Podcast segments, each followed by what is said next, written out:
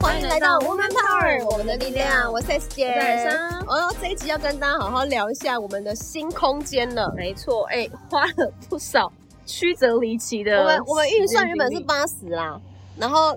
变成一 double 150，最后是150吗？还160？150几。但是我想要跟大家分享我们有这个空间的缘由，因为我们其实当然都会想要有个空间可以打造给学员跟讲师啊等等的，可以说是我们梦想吗？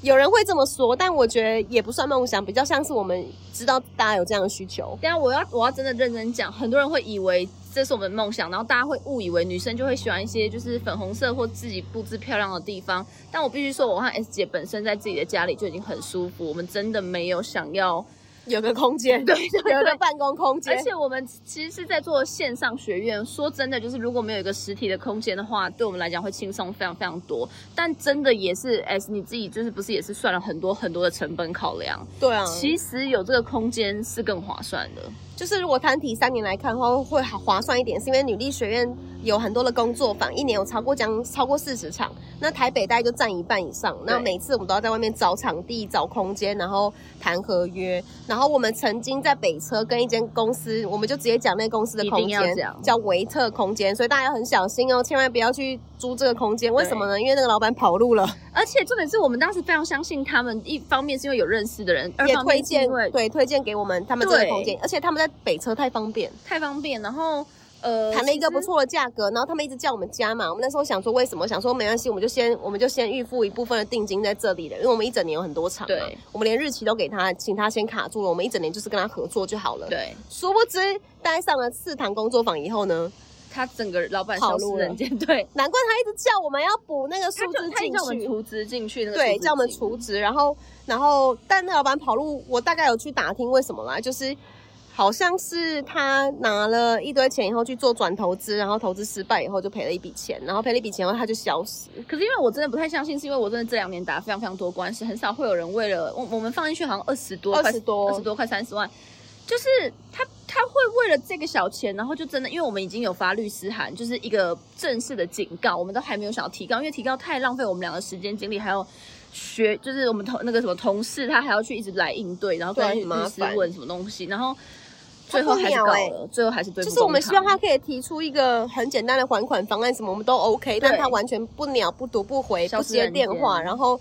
但那空间现在在不在我不知道，我只知道总而言之他就消失了，然后我们就觉得天哪，这件事不行，可是我们还是要拿回该拿回的，所以我们最后还是提告了，但只是这个还在过程当中，因为是最近的事情。所以你看哦，我们损失的不只是这块30万的现金储值金，而是我们最后面的所有时间成本，那个机会成本，对，然后还要通知学员临时要改场地干嘛，所以我们就后来讨论说好吧，我们试试看找一个适合的场地，然后不用到真的很拽，但是如果都可以 for 学员，然后让他们有舒服的空间就好了。那也是在找场地的过程当中，我觉得很幸运，上天有眷顾吧，就是找到市政府1号捷运出口，走路大概2分钟就到的一个场地，而且在1楼，对，商办，然后那时候价格谈的也蛮漂亮的，因为其实它是一个蛮老旧的大楼啦，我们也不求真的要高大上或干嘛，可是就是要给学员一个舒服还有稳定的感觉，不要变来变去这样。对，我们就是希望大家有个归属感，我们一直都在讲这件事情，但是我们却在场地上一直给他们一下 A 一下 B， 他们有时候也会觉得很烦，所以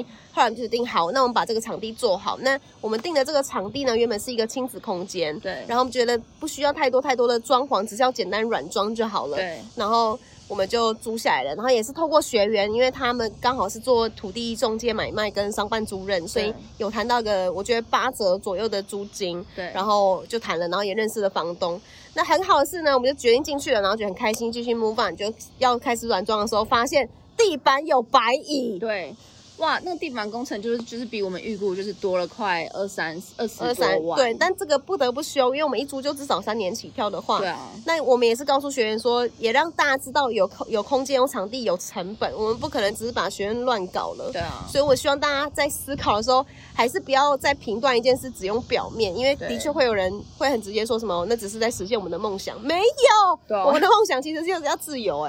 对，然后现在被一个实体的东西绑住，对，那因为也是有月租的东西，所以我们就会开始思考说那怎么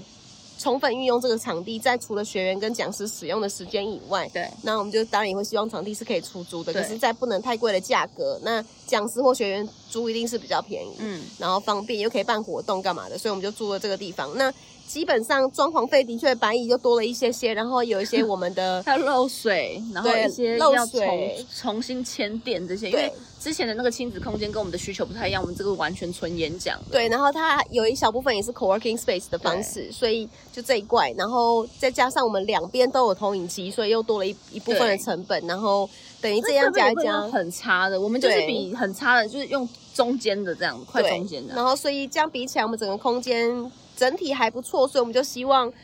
大家可以多多使用这个空间，然后它真的很棒，因为我们之后可能会有开幕仪式，然后也开始会放在 P1 那个场地王那边可以开放租赁场地，但是